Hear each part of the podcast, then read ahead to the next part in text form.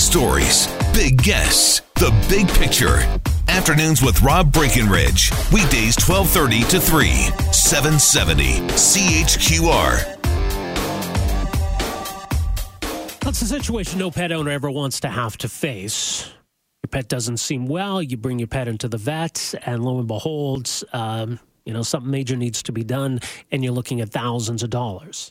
And you're in that situation where, um, you know, you're making a, a life or death decision regarding your pet based on financial considerations. It's a tough situation. It's one that a lot of people find themselves in. But of course, pets need medical care. And obviously, in, in a lot of cases, people have a really good relationship with their veterinarians. So, I mean, is there a problem here that needs to be addressed? Certainly, if people have those financial considerations, it's something to, to consider before, before getting a pet. Maybe something you encounter. We went through the process recently. We adopted a dog through AARCS, and it's one of the questions they asked us. What if something came up down the road? What if you had to uh, get some surgery or some expensive treatment for the dog? What would you do then? So you need to keep that in mind. And there are options. There's pet insurance, exactly, uh, for example, that's that's available. Now, we had this uh, legislation presented last week by the Alberta government that's kind of wide ranging consumer protection legislation. That's how they're billing it. And part of it involves uh, veterinary fees. Now, veterinarians are, are private practices, they can set their own fees. And the Alberta government's not necessarily stepping in to, to mandate what those fees should be. Uh, but this legislation would require some additional disclosure about how P- how those fees are communicated to people. So that's would be required to disclose those fees up front and would be required to get customer approval before any procedures are performed. They will also be allowed to advertise what they charge, something that is currently prohibited. So that doesn't seem unreasonable to me. But the Alberta Veterinary Medical Association has some concerns with these proposals. Joining us on the line is Dr. Phil Buote, who is a Deputy Registrar and Complaints Director uh, for the Alberta Veterinary Medical Association. Dr. Buote, welcome to the program. Good afternoon, Rob. Great to be here. Like I say, I mean, on the surface, the, these changes don't seem unreasonable. What, what is the concern from your perspective? So we we have several concerns, Rob, and uh, you know, on on the on the one hand, we uh, have not uh, participated fully with the Ministry of Service Alberta in, in developing this legislation and these changes. Uh, we we've had good relationships with the Ministry of Labor, who is normally responsible for our legislation and making amendments to the act and the regulations, but we haven't been fully consulted on them. Getting getting into the proposed amendments, though, the uh, the first would create some regulations requiring authorization, obtaining authorization from clients, and, and providing full disclosure on fees. And we've got some concern with that because that that is already existent in our current bylaws, and, and is standard practice that veterinarians across the province will get authorization from clients and disclose fees for all all types of animals and all services, any procedure, any treatment being administered the act, the proposed, sorry, proposed amendments to the act would uh, limit that down to certain animals that are prescribed by the regulations and certain procedures, and we have a concern that that will cause a certain amount of confusion uh, in veterinary practices to have this uh, duplication of the legislation. Okay, but regarding uh, the the customer approval, or you know, getting that that consent before any sort of procedure is done, you're saying that this isn't really an issue that needs to be addressed because that's what happens anyway.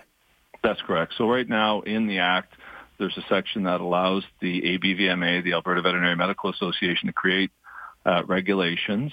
Uh, and in the regulations, uh, it talks about not only having standards of practice, but there's a whole section in the regulation about practice inspection and practice standards.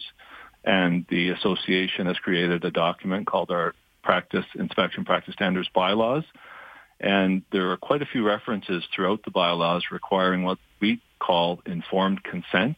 And that's a, universal requirement of, of health professionals to obtain informed consent of, of their clients uh, before any procedure or treatment is performed on the animal. And that is that is enforced on our members and, and largely complied with in practices across Alberta. Now, when it comes to fees, how are fees determined?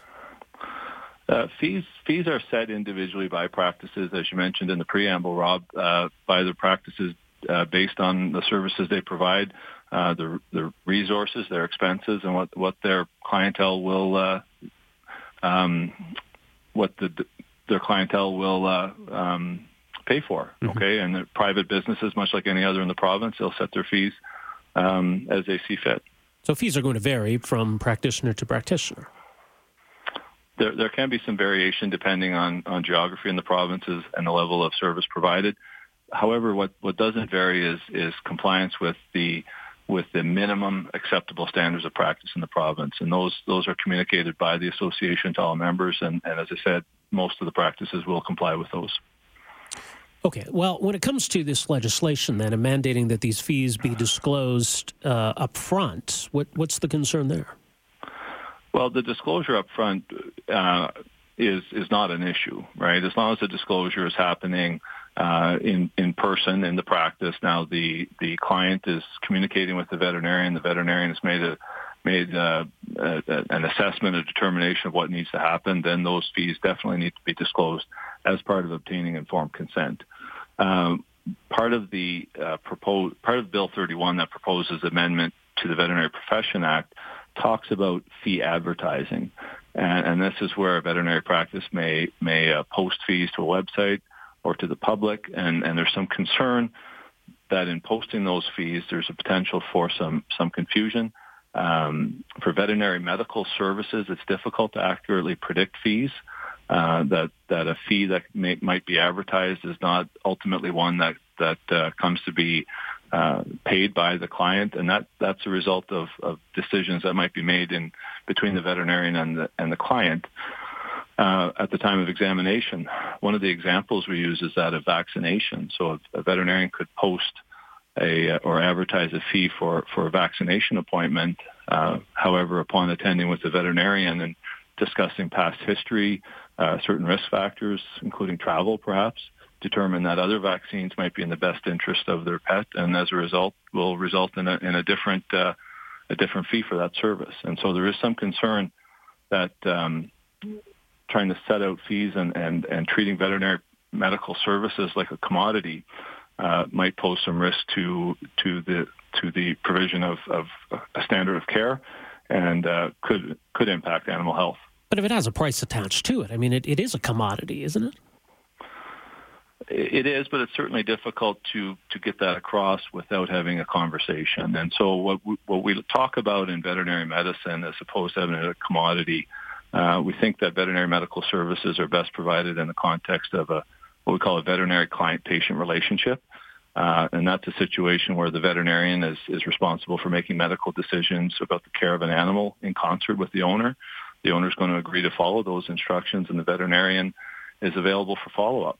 And uh, we feel that that's the best way that we can promote excellence in care and, and, and protect animal health and welfare. Uh, I think that a client, an animal owner, making a decision that attending at a particular veterinary practice based on fees alone places places that animal at risk of not getting an appropriate standard of care. But if the person can't afford the care, then the animal's not going to receive it at all.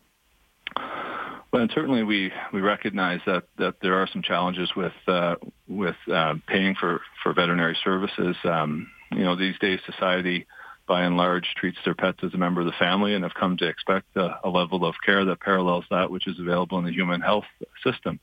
And we do see very many uh, veterinary practices across the province that pro- provide excellent care. And we know that there are some situations where, where animal owners may have, have difficulty providing the best quality care but through discussions with their veterinarians can arrive at, at what they can what they can provide. In many cases, through those discussions, they can they can find solutions to provide the care that's needed. Okay, but if uh, uh, uh someone's pet needs surgery and uh, a veterinarian is is offering that surgery at a lower price, one that the person can afford, what's wrong with that? Well, certainly, for an individual case, there might it might be nothing wrong with that. Um, over over time, uh, having downward pressure on the cost of services that are provided. At some point in time, something has to give, and we're very concerned if what gives is the standard of care that's provided. And so certain things like uh, optimum drug usages for pain control, use of registered veterinary technologists to help support providing that care, those types of things are expenses that really can't be compromised in practice and still maintain quality care. All right, so going forward, uh, as you say, then your association was really not consulted on this. Uh, is it your hope that in the process of this uh, legislation working its way through the legislature, that maybe there's an opportunity to to address some of these issues, maybe make some changes? That, that's our that's our intent, and that's our hope is to be able to communicate directly with Minister McLean. Uh, we've reached out to her. We hope that there can be some uh, some discussion through debate on this bill that ultimately would remove those sections of the bill that seek to amend the Veterinary Profession Act. Well, people can read more at abvma.ca. Dr. Beal, thank you for joining us here today. Appreciate it. Thank you, Rob. It's my pleasure. All right. Uh, that is uh, Dr. Phil Buote. He is uh, Deputy Registrar and Complaints Director with the Alberta Veterinary Medical Association. So that's where their concerns are. Uh, I think feeling maybe a little blindsided by this legislation, uh, saying that it's in certain respects unnecessary intervention and can maybe even cause some confusion for people who are looking for, for medical care for their pets. 403 974 8255. Do you think we need this kind of regulation? I mean, people realize that, look, if your, your dog needs surgery, that's going to cost some money. And like I said at the outset, I think when people are making that choice to, to bring a pet into the family, you realize that that may be something you have to deal with down the road. So, something to keep in mind when you're making that decision and looking at other options like having medical insurance for your pet. That's something that's available. Ensuring maybe you got a little bit of money set aside just in case we have to deal with that situation at some point. So, uh, things to keep in mind. But yeah, absolutely. Being able to communicate those fees to people so they're not caught off guard by that. So they're not being told after the fact that, oh, well, we had to do this. Well, your dog was here, so here's the bill. That doesn't seem right either. 974 8255. We are back with more right after this. Afternoons with Rob Breckenridge, starting at 1230 on News Talk 770 Calgary.